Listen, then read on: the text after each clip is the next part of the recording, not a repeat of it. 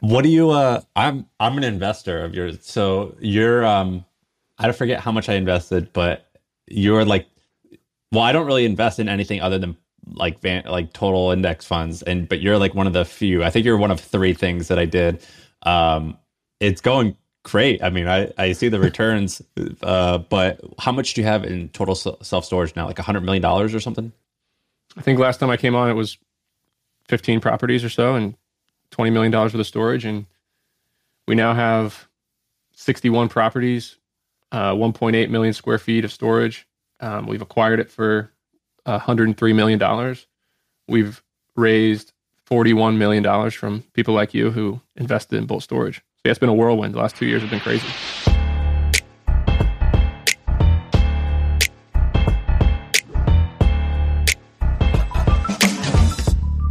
Would you say $100 million worth of is that that's how much you paid for it? I, I don't know yeah. how much it's worth.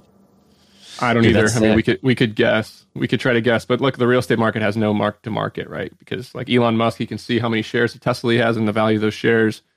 I have no idea. I mean, I can make educated guesses, but if we sold our portfolio today, I don't know, uh, six months ago, we might be able to sell it for 190 million or so.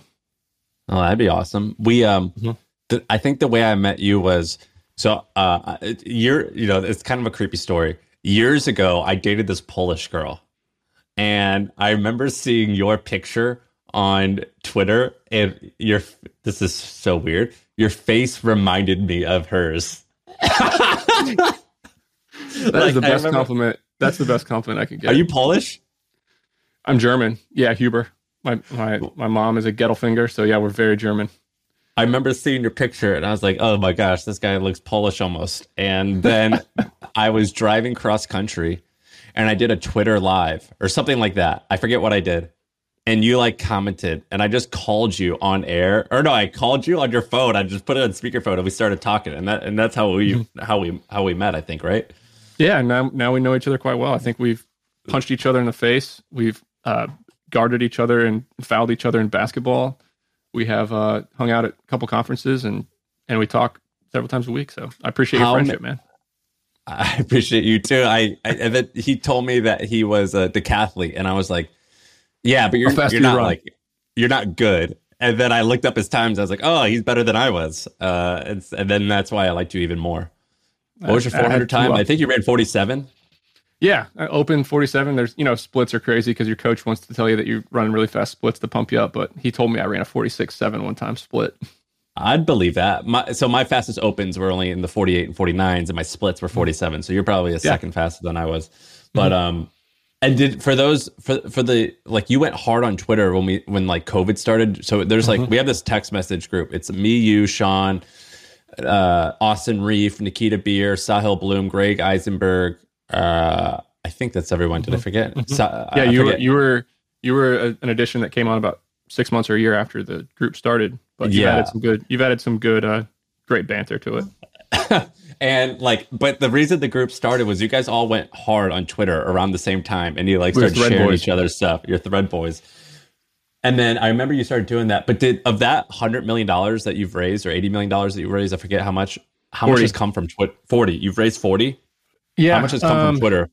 90, 96% of it has come from Twitter. No um, way. Is that is that real? Yeah, my my entire real estate private equity company was built on the back of Twitter. Yes. I had we'd bought built our first self-storage facility. We raised 500 grand. My dad took a mortgage out on our house to do it. He didn't tell me that he did at the time because we were middle class and um, I went around to his friends basically and he helped me raise the money for that first deal. Everybody says, you know, uh, you're not self-made and that's my not self-made stories that my dad was the first investor in my first storage building. But um, no then we ran out of money and we had to buy our second third fourth and fifth properties with that with our own cash from our stored from our stored company our, our moving company. So then you know fast forward to twitter i'm tweeting about deals i'm tweeting about some of our properties and people are dming me asking to get on our investor list. And fast forward to today we've raised 40 million bucks from 320 people and we have 2000 people on our distribution list, and it's changed my entire life. Hey, let's take a quick break to tell you about our sponsor. You know, finding a service solution that keeps your customers happy can feel impossible, like trying to remember the name of that guy you literally just met at that networking event. And HubSpot Service Hub can help. So with the service solution part, at least it makes it easy. It brings service and success together on one powerful platform with an AI powered help desk and a chatbot to handle your frontline tickets so you could scale support and drive retention and revenue. Visit HubSpot.com slash service to learn more. What's uh, 40 million divided by 300? What's the average check? Ben can help us out. Maybe I don't have a calculator on me, but yeah, 50 grand people start. We have some investors up over a million bucks. That's crazy. I wish I would have done a million dollars when I saw like the check size. Yeah, that deal, the, uh, that, that, deal that you're in is going to be a really good deal. We we refinanced it in a really crappy refi environment, but we're going to build some climate controlled storage on that property. And that was a deal that was really big and was uncomfortable, man. I mean, we bought a nine the million dollars yeah, it was a big deal for us. That was our biggest deal so far. It was like hard for us to like get the money together and and, and raise the money for it. Um, nine million bucks, and then we bought another small property after that, another you know portfolio after that, included all in the same one. Our basis is about fifteen million, and I can I got my spreadsheet up here. Uh, it's dude, I don't even know what that means. What's basis mean? That's how much you're cost. in for. Yeah, total cost. Total cost. But but you're in for uh uh twenty percent of fifteen, right? Because you only put or twenty five percent down. Yeah, exactly right. So we we put about 30% down. We have, you know, 12 million in debt because we refied it, refied out some cash. But now it's got a million dollars of net operating income and it's a, you know, 20 20 million dollar plus property, which is great. That's crazy. Yeah, I remember seeing that check. Well, what do you want to talk about today? I want to talk about all, all types of stuff. Dude, you we have can you talk about the Shepherd thing that you're doing? Yeah, so um, that company is a phenomenal company and and I, it kind of can kick off our uh, discussion because my goal, real estate's a little bit slow. The company's in a really good spot. I still spend a ton of time saying thumbs up, thumbs down to deals and thinking strategy and working on it. But um, I have a lot of time, and I also have 30 million impressions a month on Twitter, and you know what that's like when you have a podcast like this and the distribution that you have. Um, but yeah, my my goal right now is to is to build a portfolio of ownership chunks in, in great small companies you know sweaty startups. Um, and and Austin, our friend Austin Rief, who founded Morning Brew, he was supposed to come on today, and uh, he had like a last minute board meeting. So Axel Springer, thanks a lot, the owner of Morning Brew. thanks, guys. Uh, yeah. But anyway, I was like, Austin, what should we talk about? And uh, you and me and Austin were in a thing in uh, a group chat, and he was like, let's talk about because he knows that I hate advertising. Um, and I like make fun of him. I used to make fun of him as like an enemy. Now I make fun of him as a friend. And um, about how you much you of, love. You make fun of everybody, Sam. Not really. Do I? I don't it's, know. It's good. It, it, it, you just you just make jokes that are uh, at people's expense, and it's hilarious. and sometimes they're funny. And and I was like, Austin, what uh what do you want to talk about? And he's like, let's talk about non ways or non advertising ways to monetize media mm-hmm. followings. And you did it so you did it i don't know what your net worth would be or what like the the the value of your percentage of your thing would be but you've done it to the tune of like a 100 million dollars of real estate that's your mm-hmm. non-advertising mm-hmm. way of monetizing your audience yeah my, you're also doing it in like a bunch of sorry go ahead yeah my equity in that is maybe you know 10 to 20 million yeah and and so that and then like you operate this successful business so it's not like it's just because of twitter you know you make smart decisions beyond that but you are also doing it a few different ways i'm actually a customer of your other business, which is a cost seg business. I almost used Shepherd, which I don't know if you are a part owner or if you're just an affiliate for, but you're doing it in a bunch of different ways. And I want to talk about the ways that you're monetizing mm-hmm. in non ad ways of your audience. Yeah. So Shepherd is the ideal story. I mean, it was late 2020, November, December. I wanted to hire somebody in the Philippines. I met Marshall Haas, who owns Support Shepherd, and I was his customer. I made a deposit for them to hire somebody, and my goal was to get somebody on the phone in my self storage facility that could, you know, press one to make a payment. You're going to go to this person, and they're just going to process the payments for us. Just some extra help doing very simple things. I gave them actually they built the job description. They got me three candidates ready to interview. I got on and interviewed them all in the course of an hour, and I was absolutely blown away and hired all three of the people. And I'm like, this what company the, is incredible. What was the rate per hour? Five dollars an hour, eight hundred dollars a month to get these people to come and work for my service company. And, and they're awesome. Fast forward, yeah, they were they were incredible. Fast forward four hour, you know, four months later, I had 15 of these people working inside of my company, and not only were they doing the simple stuff, but they were answering sales calls. They were guiding the logistics of a customer in a in one of my facilities looking for a specific unit, they were just able to do exactly what our American reps do, except instead of paying 60 or 70 grand a year, they pay, we pay, you know, 10 grand a year.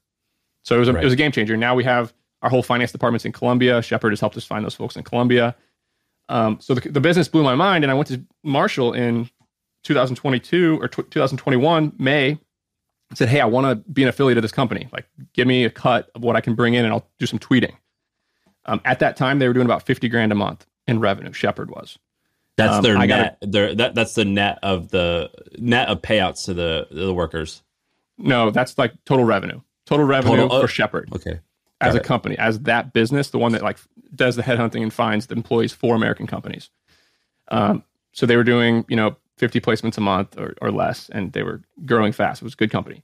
And I started tweeting and pissing off the woke mob and recommending support Shepherd for like a 15% cut of revenue that well, I brought. say what those Marshall. tweets were. They're, they're hilarious. I, I, would say like, I'm going to weather this recession for one main reason. My, my employees all work for $5 an hour in the Philippines and they're absolutely incredible. And then it made me look like a complete idiot, but the woke mob would just blow these threads up, totally blow them up. We're talking to the tune of three to five million impressions. And so that really accelerated the growth of Shepherd. They were getting a ton of business as it was. They started growing like crazy. Fast forward a year later, and Shepherd had 7x. The size of that company had had grown by seven seven x. And how long? so one I, year. One year. And it wasn't just crazy. because of me. It wasn't just because of me. It's because they started offering folks in Colombia. They started doing a ton of work, and they and they had but, like fifty. But you were a part of the you, you were a part yeah, of the puzzle. A big part of the puzzle to help it grow. So I went to Marshall and I was like, Marshall, this business is way too good. I'm not getting enough money. Like, I want to own part of Support Shepherd. And he's like, No way. Like, that's that's that's, that's ridiculous. You're just a, you're just an influencer. And I was like, Well, man, I'm gonna go start another company that does exactly this, or I could be a, a partner of yours. And he was, and, and he's like, he's like, okay, um, you're right. Like, let's make a deal. And we negotiated, and I own 15% of Shepherd. And you fast and, forward to. And what's the deal? Like, you have to keep referring a certain amount of customers. And do you no, still get your payout? I mean, we, affiliate payout? I, no, the, the affiliate payout was canceled. I got 15% of profits. And he just trusted me that I was going to be motivated to continue to do what I do. And now once a month, I just piss off the woke mob on Twitter. I send some newsletter at, you know, ads and I kind of sit on the board and do a little bit of ops things and, and recommend, but I mostly just drive those guys nuts when it comes to that. Well, wait, I want, I want, I need you to re- redeem yourself really quick because you're like, you're like, I'm pissing people off. But the reality is, is that like, what's the salary? 10 grand a year is what to them? Yeah. These people, me and my, one of my reps were talking the other day and it's like, yeah, I, I bought a house, Nick. I, it, it's incredible. I bought a house in the Philippines. And I'm like, what are you talking about? And he's like, yeah, this is my home. It's a three bedroom house that I bought. And uh, me and Dan talk all the time that our that our employees in Colombia and the Philippines are are just as wealthy as us. They have the same exact lifestyle as we do. Because yeah, they get on a bus, they commute two hours, and they work for like, you know, two dollars an hour over there with with not the best conditions, and then they get to work for American companies, and it changes their lives. So the reality is that the woke mob has no idea what they're talking about. This is an incredible opportunity for them and for us. Um, and now a lot of people are, you know, making that switch and getting employees over there, which is so. Great. All right, I, I interrupted you because I wanted you to redeem yourself. But what were you saying Thank about? You. Uh, so you fast forward a year now, and uh, another year of promoting and the business growing, and I think fifty one percent of their their business is repeat customers who want to come back for get to get more, um, you know, help. But it's a multi seven figure profit business a year. Um, I make fifty grand a month personally from my fifteen percent ownership in Shepherd. God, that's so funny, dude. You would not have wanted to go and start a competitor to them, would you? That would. It sounds hard. It sounds like a hard business to operate. It's really hard. They got 150 employees. I was mostly bluffing. I mean, it's a super hard business to start. They have a ton of really good talent and a ton of like sales reps, and like the way that they do business is really difficult. They got to go and recruit and interview all these people over there and vet them and grade their English and like get all these people, these employees put put in front of these business owners. So yeah, um, it was and Marshall's was a, a, pretty good entrepreneur. I like Marshall a lot. I mean, he's done like eight different companies, and, and a few of them very, have, have done really good, well. Very good entrepreneur. Hey, let's take a quick break to tell you about our sponsor. It is a podcast that we want you to check out. It's called D2C Pod. It's hosted by Ramon Barrios and Blaine Bolus. It is brought to you by the HubSpot Podcast Network, the audio destination for business professionals. And this is a podcast about all things direct to consumer, D2C. It's e-commerce stores, it's how you optimize your brand. And they're talking with founders, marketers, and the platform creators about all kinds of things that you need to know for D2C, you know, website conversion, paid ads, Facebook ads, consumer trends, email marketing. If you want to know the stories behind your favorite brands, this podcast is for you. They did an episode recently about scaling creator growth and influencer incentives. I thought it's pretty cool. So check it out. Listen to D2C Pod wherever you get your podcasts. So yeah, that's hilarious. I can't believe you you worked that out. I mean, I think that's a good deal. I've had so I've had a few people. So I um, there's this guy who did this guy Diego. Um, what's his website? Is it like Shortzy? I think it's like like short clips. I'll have to find it. Mm-hmm. But anyway, he uh this dude DM'd me. He, uh, I think he's, is he Cuban or he's not from America? I forget what he is, but he, uh, he DMs me, and I get these DMs all the time. Where they're like, "I'm gonna make videos for you." You you get those where they're like, "I want to." I'm like, dude, shut up. Oh, like, I, get, I get three a day that people want to write my newsletter for me. Yeah, it's like stuff like that all the time. And mo- nine out of ten of them, they're just like really bad. They're not good uh, at what they do. And this guy just kept DMing me, and I was like, screw it, fine, prove it. like, just make clips for me. Send me ten of them. Like, I just said something stupid or something like that, just to like get them off my back. And he like within before the night was over, he sent me like ten, and they were pretty good. And uh, I was like, uh, all right, well, I don't want to post these. I'm gonna make you post them for me. I'm gonna give you my Instagram password. Um, send me a picture of your driver's license, your social security card, and he told me at one point he lived with his girlfriend. He goes, "Send me your girlfriend's driver's license too." And he sends me, a, and he sends me a picture of all of them. And I go, "Great, I know a lot about you. I'm gonna, I'm gonna, you know, we're gonna have an issue if you screw me. Here's my password to my Instagram. Make it work." And he does, and he kills it. And I go from like a thousand followers to like ten thousand followers in a week, and then like up now to fifty thousand. He kills How it. How much and do you go, pay him? So get this. So I was like, all right, you're right. You're awesome. But here's the deal. You're going to do this for me for free for a long time. And in exchange, I'm going to tell all of my friends about you. And uh, I'm eventually, once you prove it to my friends, I'm going to tweet out that I think you're great. Um, and he said, great. And so within a month of him messaging me, we got him up to like 20 grand a month or something like that. I forget, like a, a really good wage. Um, and he's like has this thriving business. And then I tweet him out and we send tons of customers to him. And so I also do the same thing where I take a small percentage of the profits and I'm loving this, but I would rather have the profits rather than equity in the business. But really, I think you mean like a cut a cut of revenue. You'd have a revenue rather have a revenue share than an equity slice. That's the mistake yeah, I made. Be- Sahil Sahil sent me a text yesterday and said, "Nick, what's your three biggest regrets in life?" And one of them Why did, not wait, going. He, he, asked you that question. What a weird question to ask. He works you. on he works on this dumbass content online. Who knows what he's going to tweet about? Why is he asking you that? Okay, go ahead. One of them was not going to Marshall a year earlier and getting equity instead of freaking a cut of profits or a cut well, of revenue. yeah, uh, yeah. I I just don't know if a clip agency is ever going to sell. Yeah, I love agency. I love agency businesses and I'll, I do not want to like give advice to people all the time. Do you know what I mean? I think it's different when you're with Marshall because Marshall is like a very proven entrepreneur who has a couple exits under his under his belt. But like sometimes when yeah, I'm he doesn't to want people, to listen. Yeah, they don't need or want me to get involved in their operations. Yeah, yeah. I'm like, dude, I don't want to like, uh, I don't want to guide you. I just want to send you customers, and um, I like, I, I sometimes I prefer transactional. Is what I mean. Mm-hmm. Um, yeah. So I love, I love leaning in. I love leaning into the ops. Uh, my business partner's an operational mastermind, and you know yeah, I have three other companies that I'm working on launching right now on the, on a very same, very similar trajectory as Support Shepherd. By the way, Diego's company it's called Short. It's like a, a short clip, and then zy.co, shortz.co. So short and then zy.co. I'm giving him yeah, a man, you out. should own you should own 25 percent of his company. Mm, yeah, I don't know. Maybe maybe I will end up regretting that, but I'm I'm happy with the deal. Yeah. But we uh and so uh what were the other two regrets? Oh. Um I don't know. Let me look. I think it was um, go ahead and get married a little earlier and have kids a little earlier, even though I did it when I was almost 30. Um, and then You you weren't married until you're 30 or first kid? I got married when I was 27 and I had my first kid at 29. And I kind of, if, if that was three years earlier, I would have been just as happy. But in general, I told so, him like, so many so many people I talk to say they wish they would have had their kids earlier. By the way, Mhm. and I'm shocked that people say that. Are you are you excited to be a dad at some point? I know you and Sarah have started to talk about it. Are you, what do you what do you think about how do you think that's going to change your life? I'm pumped. I'm so pumped. I I think that um a I agree. I wish I would have done it earlier. Um and I am so pumped. I think it's going to be life changing. I think I was talking to Sarah about this last night. I was like so we've achieved a lot of like interesting things at a relatively young age. Like professionally, like we're known in our field and like we have some respect amongst some peers. Financially, like we've achieved some things.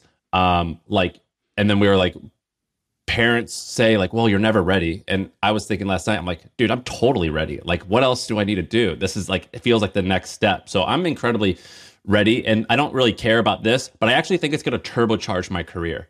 Um, i think that like it's going to make you feel like amped up. Like before it was i was earning so I don't know why. I was earning I was trying to make money for ego egotistical reasons. And then after that, I was like, now I'm in the place where I make money because I do shit that's fun and because my fun hobbies, often the outcome is income. I pick and choose different things. Now I think it's gonna feel like I want something for my children. I want to impress them. Um, I want to show them how to work hard. I think that there's going to be like a little bit of that. And it's also going to be like, I don't want to spend all of my time uh, after like 6 p.m. working. And so I have to pick and choose my battles. And I think that's going to actually force focus and the outcome will be better financially. Am I wrong? I think you are right on the money with your two things. There's two more. Number one is that you are going to get so much more emotionally mature when you have kids. At least for me, I was highs, lows. I would it, it just it just puts stress in relative form when you know you have a human that you have to care for, and the stress level of when that human is sick or when when they scream or when they cry or when they hurt themselves or when they suffer. That that puts it all in perspective. So you just get like better at dealing with stress.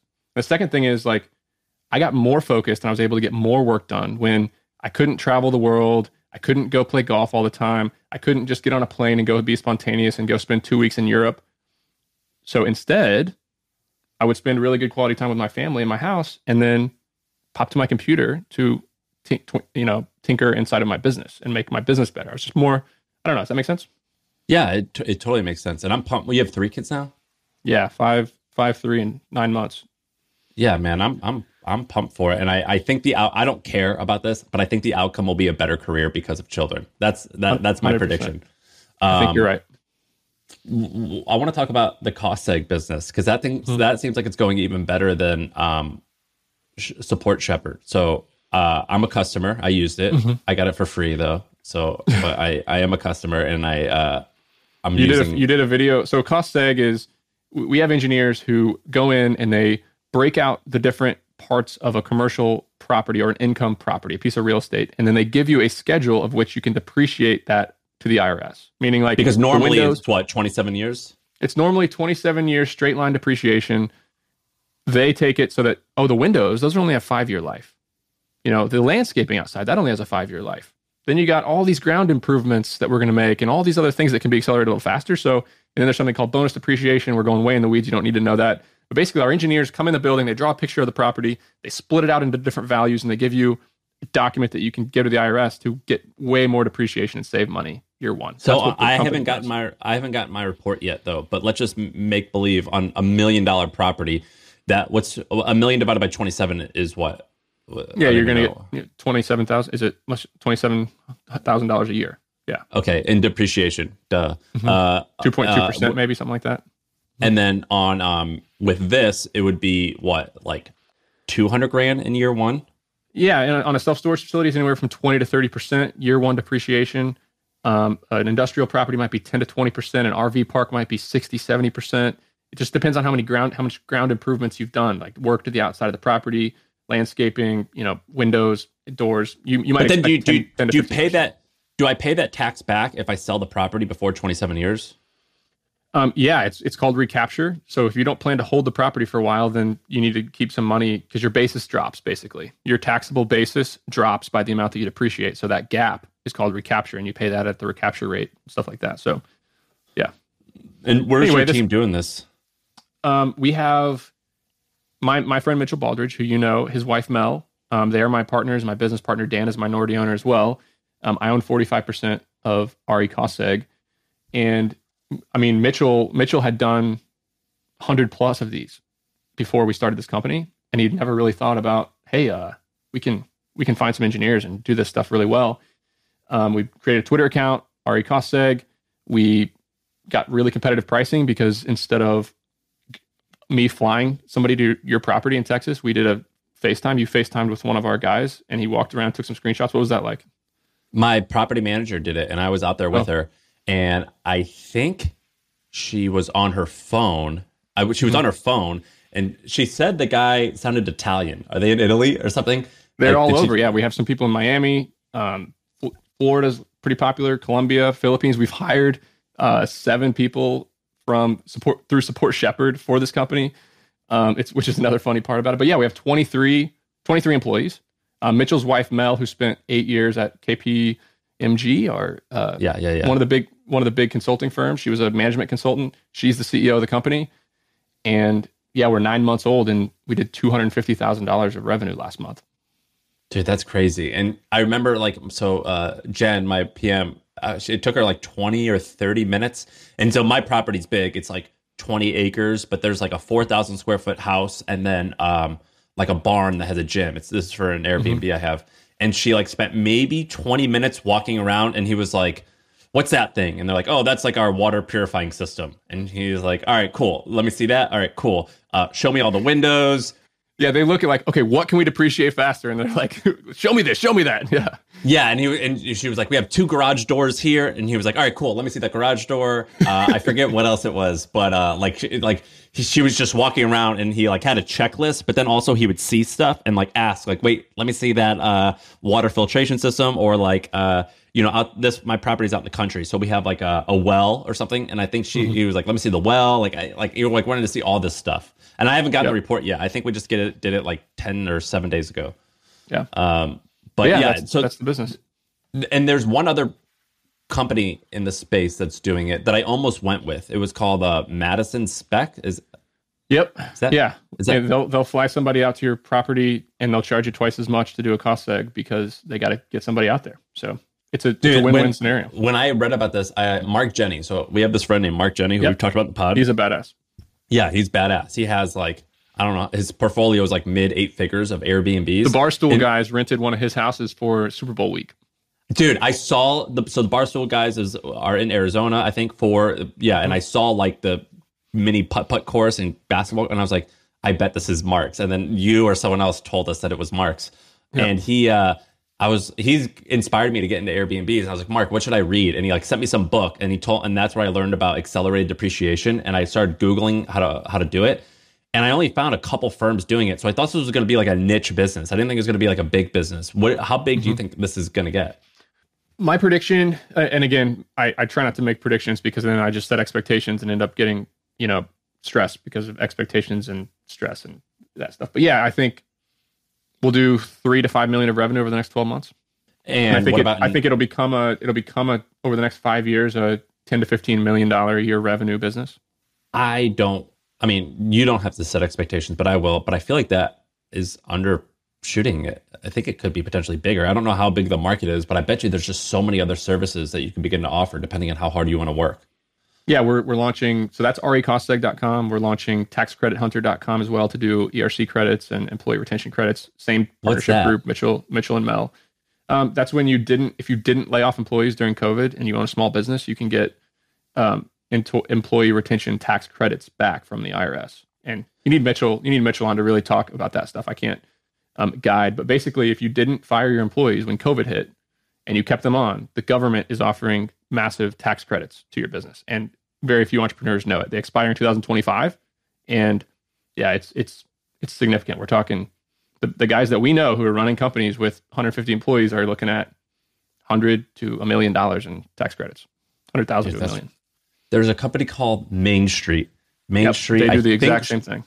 I think Shaan either invested or knows the guy who founded it named Doug, and they were an advertiser with the hustle. They're a good company, but what they did was how much money did they raise? I think they raised they did the exact same thing you're saying. They probably had like a tech play to it. I don't remember exactly, mm-hmm. but they're still around. But I think they raised like two or three hundred million dollars, like a I forget the exact number, but like a huge amount. And I think they just recently laid off a ton of people, not because the business stinks, but I think they just like raised a ton of money and hired a ton of people.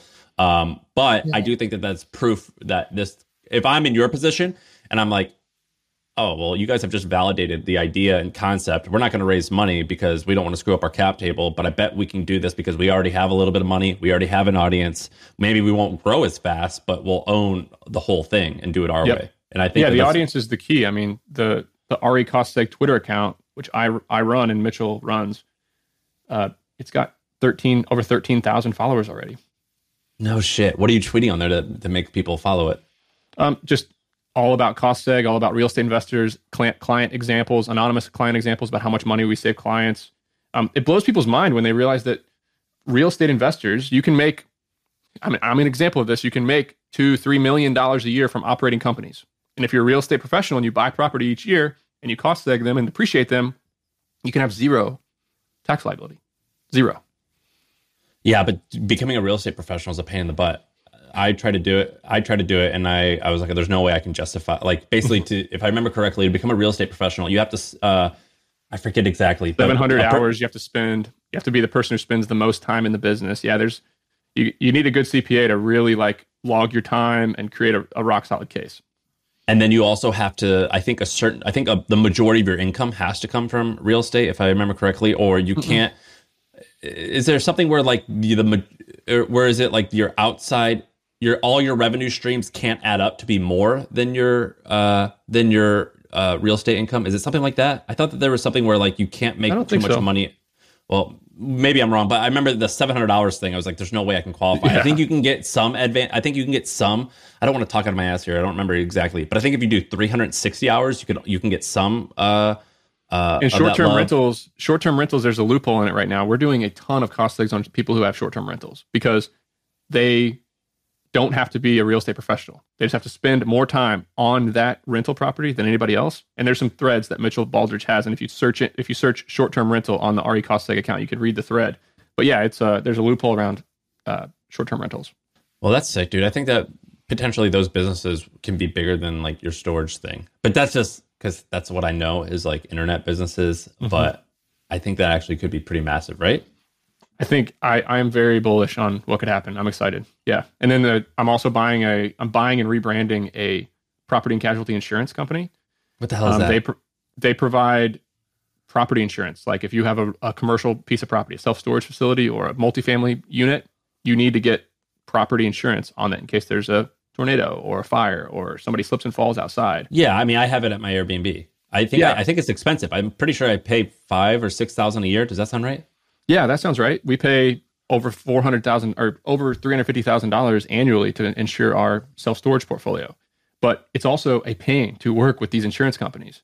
Like the brokerages operate like it's 1950. You have to print Yeah, dude. I can't out. even like log. I don't have like a login. I think I just have like a PDF that like they sent me, and then they sent me more questions that said like, "Hey, did did you ever fix this handrail or something like that?" Yeah. And uh, anyway, like it's pretty an- antiquated. It's My business old. partner, we were working with a top 10 firm in the country, brokerage firm. Top 10. This is one of the biggest companies. And my business partner, Dan, had to go into that business and build a system for them to quickly get us quotes on properties and to bind our coverage. We can't pay online. Things move slow as hell. Nobody responds to us. So, yeah, we're buying an insurance company in Kansas City. We're rebranding it as Titan Risk. Um, TitanRisk.com is the shout out. Um, and we're going to spin up a property and casualty insurance company on the back of, again, the the the following. Uh, your website's down, so you got to. Is it, it is titanrisk.com? You said. Yeah. All right, you yeah, got to it'll get be that up, up. soon. It'll be up. It'll be up by tomorrow, hopefully. All right, good. I, I I don't know. I think this episode might go live tomorrow, so you got to get it up by then on Thursday. What uh What did you pay for that? um, the guy was doing. He he. We found a guy who had a really good contract base with carriers because that's the key. Like everybody goes to the same carriers, but you have to have contracts with those really good carriers. Um, we found a guy in Kansas City who had that, and he was. I think he's doing million, million and a half of revenue inside of his shop. He's the producer. He has four back office. We're going to hire folks through Shepherd and some Americans as well, um, account admins, and we're going to lean on his shop at the beginning and kind of spin up a, a secondary brand. So, so if, if I come on, if I come on in six months, I'd give you, I'd be able to share a ton because this is in its infancy. But I'm more excited about this business than I am about um, RE Cost Seg and and uh, type tax tax credit hunter. Our software is the worst. Have you heard of HubSpot? See, most CRMs are a cobbled together mess, but HubSpot is easy to adopt and actually looks gorgeous. I think I love our new CRM. Our software is the best. HubSpot. Grow better. I want to ask you about the fourth one, but for the first three, did you put up any capital for any of them? Yeah, we funded a checking account um, for RE Cost Seg. We put 50 grand in there, and then the two months later, you know, we were making distributions. That's nothing, Mhm, right? nothing. I mean, that's nothing. Yeah. Mhm. And dude, that's crazy to me. The great thing about hiring an employee, even if you hire a, a really good engineer for hundred thousand dollars, you're only paying them eighty three hundred dollars a month. do you have know what I mean? engineers for these companies? Yeah, you need. We have civil engineers inside of RE Cost Seg, so yeah, it's, it's this is this stuff's not easy, right? Mel Baldridge is a badass. like she's managing twenty three people. We're doing a ton of volume of sales, doing all these CAD drawings, breaking down these properties. Um, Marshall's team is really badass. Like none of these companies are easy by any means. Who's building the system? So like, and not civil engineers, but I mean like uh, web. Yeah, we're using Airtable as a CRM. Um, we have a lot of out of the pocket tech, but yeah, we're getting some web work done as well. And I'm starting a a web a, a web landing page front end development company as well called webrun.com. But that's with another guy that's going to be spun up in the next month. So yeah, I mean, it's getting it's getting fun. I want to ask you about this last one, and then uh, I want to ask you more questions about all this stuff. I'm going to write my questions down because I don't want to interrupt you. What's this pest thing? Oh, the pest control business. Um, I have a, I have an LP, a good friend of mine, who owns six branches of a pest control company, and he needs to he needs capital to go buy additional properties, and he's got some capital, but not you know five or ten million dollars. And I said properties, I meant additional companies to latch on to his to his business. But um, I might do a deal with him where I sit on the board and I advise operationally. I help them hire um, overseas talent through Support Shepherd and implement them inside the company, and then uh, raise the money from my real estate investors to buy the business. But that's in its infancy as well. I need more time to to really talk on that. So, um, about between two and six months ago, Shaan and I on this pod talked about a few things. I told him, I was like, basically, like on Instagram, you have like Rihanna and the Kardashians, and then there's like thousands and thousands of more. But those two, those the the Kardashians and Rihanna are like two prominent examples of people who have built hundreds of millions or billions of dollars worth of uh, net worth via Instagram on YouTube, we have Mr. Beast. He's like the common. He's the one everyone talks about. Um, and then you know, there's way more uh, of people who have built. Like, there's the lady who started Ipsy. I think it's called the makeup brand. There's just tons of them on Facebook. You could say that like BuzzFeed and like uh, um, a bunch of other people like you know built multi-billion dollar businesses on the backs of Facebook. Now, there hasn't really been one who's done it on Twitter. The and Snapchat, same thing. We can think of a few more examples. The reason Twitter maybe it hasn't worked is because I think people haven't taken it seriously, and also there's only like 350 million people on it, as opposed to Instagram. There's like what billions. But I think that's changing, and what we haven't seen yet is someone who has built like the the equivalent of the Kardashians uh, on Twitter, except instead of selling makeup, I think they're going to be selling B2B or professional, whatever that is considered, you know, uh, B2B services or uh, something where it's like a higher end person, not a young woman buying like $12 makeup. And um, we haven't seen that yet. And then Shaan was like, yeah. And then we have like the guy mafia. So you have people like the strip mall. It's like these anonymous accounts, like the strip mall guy who I know who he is. I'm friends with him, and he is a large business. And I, I don't know what it what has come from Twitter, but he has a large business. And then there's like five or six other guys. There's like the used car salesperson guy, and he's like potentially going to build a large business. And like it's very predictable. That luxury that is- watch guys is selling shitloads of watches on Twitter. yeah, I almost bought a, a, Rolex from him. He like had these Datejust that I wanted. Mm-hmm. No one has done this to the extent of like hundreds of millions. I guess you kind of almost have already, but no one has done this to the extent that I think possible. You might be one of the first, or at least one of the people that I know closely who might be one of these early people to build a multi hundred million or even a billion dollar fortune, mostly because of your audience on Twitter. Do you think that's that's uh, uh, accurate? I think these companies are so in, so in their infancy, and it's really easy to get to 250 grand of revenue. But ask guys like Andrew Wilkinson how hard it is to go from 250 thousand dollars a month to you know 250 million dollars a year in revenue like those types of jumps is on another level right i don't know if i have what it takes to do things like that um, you're saying I mean, you don't think you you you you have what it takes how can you, no, I'm gonna try. say that i'm gonna try hell yeah i'm gonna try but like, I mean, what how I'm much harder it's, it's can it be than what you're doing now? But you give it ten or fifteen years to mature. I don't know. I think what Austin Rief does at Morning Brew, like managing these bigger companies, is just a different skill set. It's different. Like, but you're not, not, doing it but I'd have to to become a billionaire, wouldn't I? I don't know because dude, it's kind of like you're like the Ryan Reynolds of Twitter a little bit. You know what I mean? Like he's got Mint Mobile, he has the soccer team that he partakes in. He's got uh I don't the the alcohol drink that he has. Uh, I think he has a few more. I, I, mean, that guy's not operating those companies. Conor McGregor's mm-hmm. not operating the whiskey thing. But like, yeah, and if, I can't operate. If, frankly, I can't operate my companies either. I'm focused on my real estate and everything else. Yeah. And so, so my point being is, if you're just if you have 10 to 20 or 30% of a handful of things one of them could hit. There's this guy named mm-hmm. felix dennis. Have you ever read uh, this awesome book called how to get rich?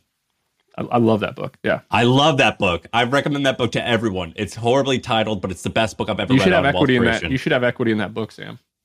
Dude, I uh, whenever we mention in the pod, we'll notice the next day it goes up the charts like a ton and uh, well, he's dead now, but he he built like a publishing empire that was like it made him a, a, lot of money. But the bulk of his wealth was he owned ten or twenty percent of this thing called Micro Warehouse, which went public for multi billions, and he made many many hundreds of millions from it. And he had the same thing where he was like, "Look, I own the magazines that I'm going to promote you guys in there for free, and I'm also going to be like an advisor, but I'm going to be considered a co-founder, and this was my idea, and I hired you guys." But he didn't manage the company. He, he mm-hmm. met with the with the other founders a lot, and he gave his his uh, opinion, but he wasn't like running the day to day thing. I don't see why you you couldn't do that with a few more things. I think the, you know, the power of blowing up a brand is one thing. The power of spotting and reading and hiring and delegating to really good operators is something is another thing as well that's underrated and something that I think that I'm good at. Finding people who really think about business the right way. And to build these companies, I can't operate them. I'm an investor, I'm an advisor, and I, and I pump their stuff on Twitter, and I'm a customer, and I you know help. But you got to find somebody who really is really good at running a company, and that's where I wish I. I made a joke on Twitter that offended a couple of my good friends a couple days ago that said like, I need to do more angel investing so that I can invest in these companies. I can see how these founders think about business and how they make decisions and how they write their updates and how they fight through and I can get a look into their brain and, and, I can spot the killers, right? I can find those those guys that are just really good at business, and then I can pull them aside when they give up. And I made a a, a statement like the hell, you know, when they want to leave the hellscape that is venture capital, and that's not true. Um, it was it was uh, it was just not cool for me to say that about my buddies who had so much value to the world in, in that space. But anyway, and you're joking. I was I was half joking, half being serious because I want to pull these people away and and basically found and start and buy businesses that I think that they could come in and run great businesses that are ran like crap and just accelerate their growth and make them better. Dude, Austin Rief is an amazing operator. And um, I remember when I first met him, I was probably 28 or 29 or 30, and he's younger than me. He's four years younger than me. Mm-hmm. And I was like, You're the first person, you're one of the very few people who's like my peer, but younger than me, who I'm I'm a little intimidated by. It. I'm like you you I I'm I remember telling him I was like, dude, I'm a lot better than you at a few things. You are so much better than me at a few other things, and I L- wish I would have met to the you way earlier. That he, listening to the way that he thinks about business problems and the way that he talks through them and the way that he paints a story in, in a clear and concise way when you're asking him about his business is that's what I'm talking about. Like that's the 10xer. Austin is the 10xer. He's a 100xer. Totally. He's, he's on another level. But like when you're around a lot of these people and you talk to them, you start asking questions and hearing the way they think about business, you can do it too. Like you can just tell. You can tell when somebody's different, when somebody's really got it. You know what I mean? Dude, he's the best. But I would also say like Andrew Wilkinson's a great friend of mine.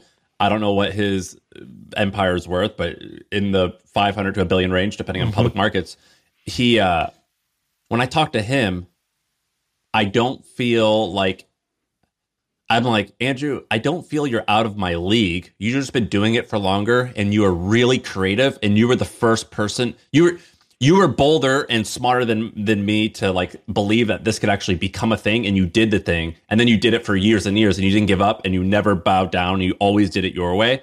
But in terms of like your vision and my vision, uh, you know, my vision now that I see you could do it, I'm like, I don't think you're ball. I think we're in the same ballpark of like mm-hmm. intellect. Um, and so that's why when I see him, I'm like, dude, you're inspiring to me because I kind of feel like we're almost the same, although the results are not the same. And I find that to be very inspirational. And that's kind of the same for you. Maybe like you look at a guy like him and be like, oh man, Andrew, Andrew is my idol. Yeah. I mean, that man understands leverage and delegation unlike anybody that I've ever met, right? He can find somebody, he can, he can, his, his brain is so good at analyzing the pros and the cons of making a bet. He, he does business like a poker player, right? When the odds are in his favor, he's going to go big. And he's just proven that he can make those bets better than anybody else. He can find those excellent operators. And I think he's an undercover killer too. I mean, I know that he comes off really humble, but the dude is. I think he's a killer too. He's a killer, yeah. and yeah. anyone who's that successful is not not a killer. Uh, yeah, you're right. He and, he and he does a good job because he like is a. I always tease him. I'm like, dude, you're always dressed so nice when you have slick back hair. Like you like have this like designer like uh look to you, but like you're like quit acting like you're like uh not a killer because you definitely are. He's got it. Why? What do you What do you do with your money? Do you What do you invest in? Um, well, real estate. I'm not that liquid, right? I haven't sold a company. I haven't sold any properties. So I personally guarantee, you know, fifty million dollars plus of debt, and I only have three point six million dollars liquid. So I'd be foolish to start spending that on houses, cars, and boats, right? So um, I keep a lot of cash, about a million in cash. I keep another another two and a half million in public equities that I can create cash. Are you trading? Quickly. Are you trading? No, I buy like I buy buy stocks and hold them for a long time. I'm way too dumb to try to guess what's going to happen inside of a market. But you didn't used to be that way. Um, I bought some dumb. We talk about our friend Austin Rief. I bought some dumb stocks that I then sold six months later for a big loss. Absolutely, but I'm not trying to day trade in time markets. Austin told I, us all that that Zillow was like the buy. he was like, and, and I, and I didn't to, buy it, but I it, it, was a fair argument. Oh, we bought it at 150 bucks. It went up to 200, and I was getting texts from Austin that the that you know let's let's go. Like, this is incredible. now it's 30 bucks or something. Um, but no, I, I mean Google and Facebook and Microsoft and Apple, all the best companies in the world, all got 50 percent cheaper. So I bought a lot of those, and I'm going to hold them for five years, and I'm sure that I'll do fine. What's motivating you right now? I just think it's fun. I mean, the building, the building is really fun. Is that what you? I mean, I want to talk about you now too, Sam, because you're your earnouts over here. How many years post exit? Are you four years out? No, dude, two, two, two years. Okay, never mind. Um, yeah, I mean, you build something, you sell something, you have that event, and then when it's over, you're like, well, shit. I kind of, I love, I love building. I love tinkering. I love entrepreneurship and business. I needed, so I gave myself one year to mm-hmm. I basically wrote the rules where I was like I'm going to read anything that interests me whether that's so I read a lot of fiction and I read I don't read business books anymore um, and then I also said I'm just going to search. I'm just going to search. So I'm just going to plot and search and just whatever interests me I'm just going to pursue it. You know I was like I was like I'm just going to a dog on a walk following my nose and I'm not going to like feel guilty about that. And I noticed that after about 6 months I was ready to roll again.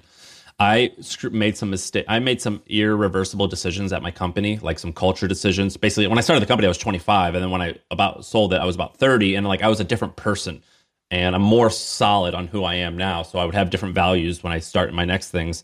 But anyway, I made some mistakes, so I basically kind of had to sell the company, or in order to like get out, and so I was pumped about it. But at the same time, I was like, I wish I was wealth. I wish I was. I wasn't wealthy when I started the business. I had nothing. I was like, I wish I was wealthy so I didn't have to sell this to get liquidity because mm-hmm. I would have liked to have owned it forever. But I was very, very, very happy to get that time to relax and to seek. And then after about six months, I was like, dude, I need action. I need to gamble. I felt. I remember watching a James Bond movie, and I'm like, should I become a cop? Like, I need to go out and like get into trouble. Like, I need to experience the, like it, it's the uncertainty. I think it's like it's the it's making a decision where you don't know what the answer is going to be, and then waiting and seeing what happens. That is just incredibly addicting about entrepreneurship. And business. Dude, I just like like being a shithead with my friends. I love our group chat. Like when it gets spicy, I like think about it all the time. Like it's so funny, and I'm like, I got to go do something now to one up the the guys here, and that's how I feel. So like my my best, the be- time I have that I love the best when it comes to work is when I'm with like my partner Joe or someone like that, and we're like, we can't pull this off, can we? Ah, oh, fuck, let's go try it. Like that that adrenaline that's like my version of like james bond. When i'm watching him like having like a car chase i'm like dude let's this is our this is our nerdy version of a car chase. I need that thrill. And it just so happens that the outcome typically is money. And so mm-hmm. that's what i'm motivated by is like the thrill. Um, i don't give a shit about legacy. When people talk about legacy i'm like i don't give a shit dude. I'm gonna i'm like imagine the feeling that you had when you before you were born that's what i think i'm going to have when i'm dead. Why do i care what people think about me? You know i want to like leave something to my children because i love them but like i don't give a fuck about what everyone else thinks. I don't care about legacy. I just want to have fun and like have excitement in the moment and that's mm-hmm. uh, what i'm motivated by. Yeah making these making these business deals and these business decisions and these and these calculated bets we'll call them like and with you and and all these things i'm working on they're just calculated bets. And when you when you put the money in you just never know what's going to happen. You never know what's going to happen when you try to sell it, when you start to get customers, when you start to solve problems, and it's it's addicting for sure. By the way, well, we can keep this on, but producer Ben, we have to bleep out the name of what he just said. I haven't announced that yet. Ah, I've, I've, but can I've we talk about it? it? Can we? Yeah, yeah, yeah. We, we can. We can't say what it is, but we can. Okay. We can. We can mention I have a thing that I'm going to be announcing in a month. I'm gonna my okay, new one thing. Month. Nick just said the name of it. We got to bleep that out. I'll be announcing it in one month. I've been doing it low key for two reasons. One, I wanted to prove that I can do it without my audience. Um, and two, I wanted to make sure that it worked and was life changing. It's a wonderful product before I, mm-hmm. I like get like an influx. But I'm going to mm-hmm. announce that in a month. Um, what else do we want to talk about? Anything else? I mean, I mean, I've been thinking a little bit about like what holds people back and anxiety and the decision making that like the you have anxiety. Thing, no, I just mean like the uncertainty, like the the fear of failure. Like it, it's it's in everybody. Not not that I guess anxiety is a is a bad term. More like insecurity, right? I have insecurity, and the and it holds me back from making big decisions. And the problem with it is, is the more insecure you are, the less decisions you make. And decision making is like something that you have to practice to get really good at. If you don't make sure. big decisions with a lot on the line, you have to. You're never going to get better at it. Ever going to get better at it. So then you have un- unmade decisions, and that equals stress because stress is a decision that hasn't yet been made. And then it just cycles and snowballs. So people who are, they have insecurity, they have anxiety around making decisions, then they get stressed out because they have these decisions. And it's just a big compounding snowball of, of like, it just holds people back from kicking so much ass. Like every high performer that I know, they, they make a ton of decisions. They make some of them wrong. They lose some money. Like there's downside, of course, but they just make them and make them and make them and they make them quick and they get better at it and better at it and better at it. And that's when the leverage kicks in and they can just build and grow and build and grow.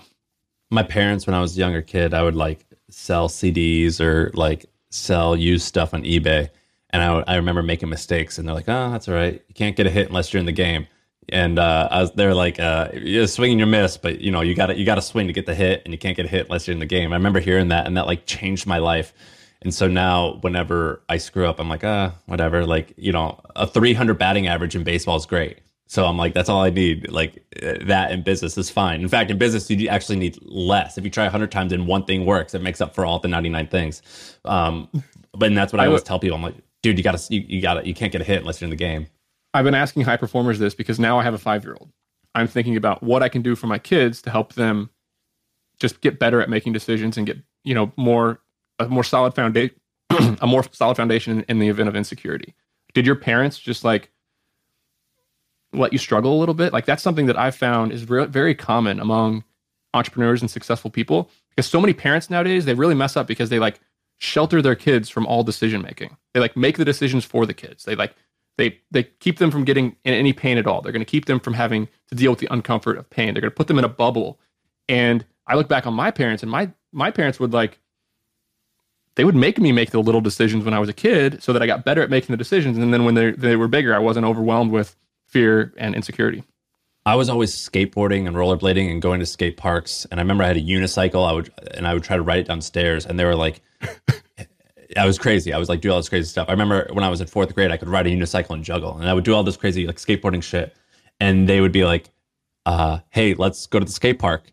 Uh, but the only rules they had was you have to wear a helmet. They go, as long as you wear a helmet, we don't care. And so I was in and out of the hospital, broken, broken, broken fingers, uh, stitches on my eye, broke my arm, broke my collarbone. I've had a lot of broken bones, and they were. I always say my parents they once I uh, left school, I wasn't financially uh, like they didn't. They've never like helped me with the business or anything, but they supported me uh, up until then, and so I had that. But they were emotionally supportive. So I remember when I left school and moved out to San Francisco and told them I was going to join this thing called Airbnb. They were like, this sounds like a multi-level marketing thing. Like, is this like you're gonna? and I was like, no, guys. Like, it's like I think it's legit. Like at the time, I was like two or three hundred people work there. It's legit.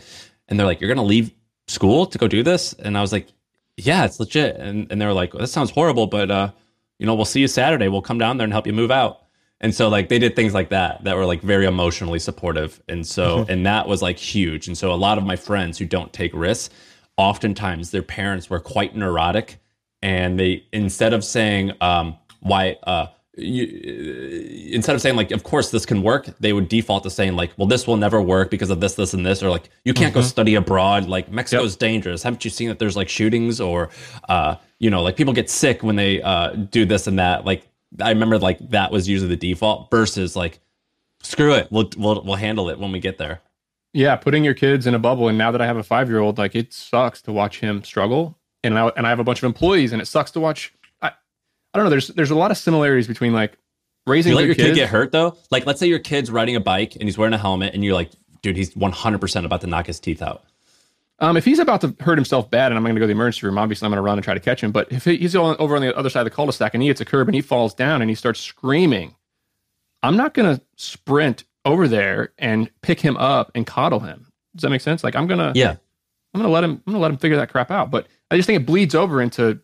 everything. Like if you, if an employee walks into your office and they they have a problem, and you just say, "Get out of my way, I'm going to solve that problem," then that enables that enables them to a it doesn't let them learn how to solve problems on their own, and b it, it enables them to bring you more and more problems and just be completely unable to like get shit done without you as a boss.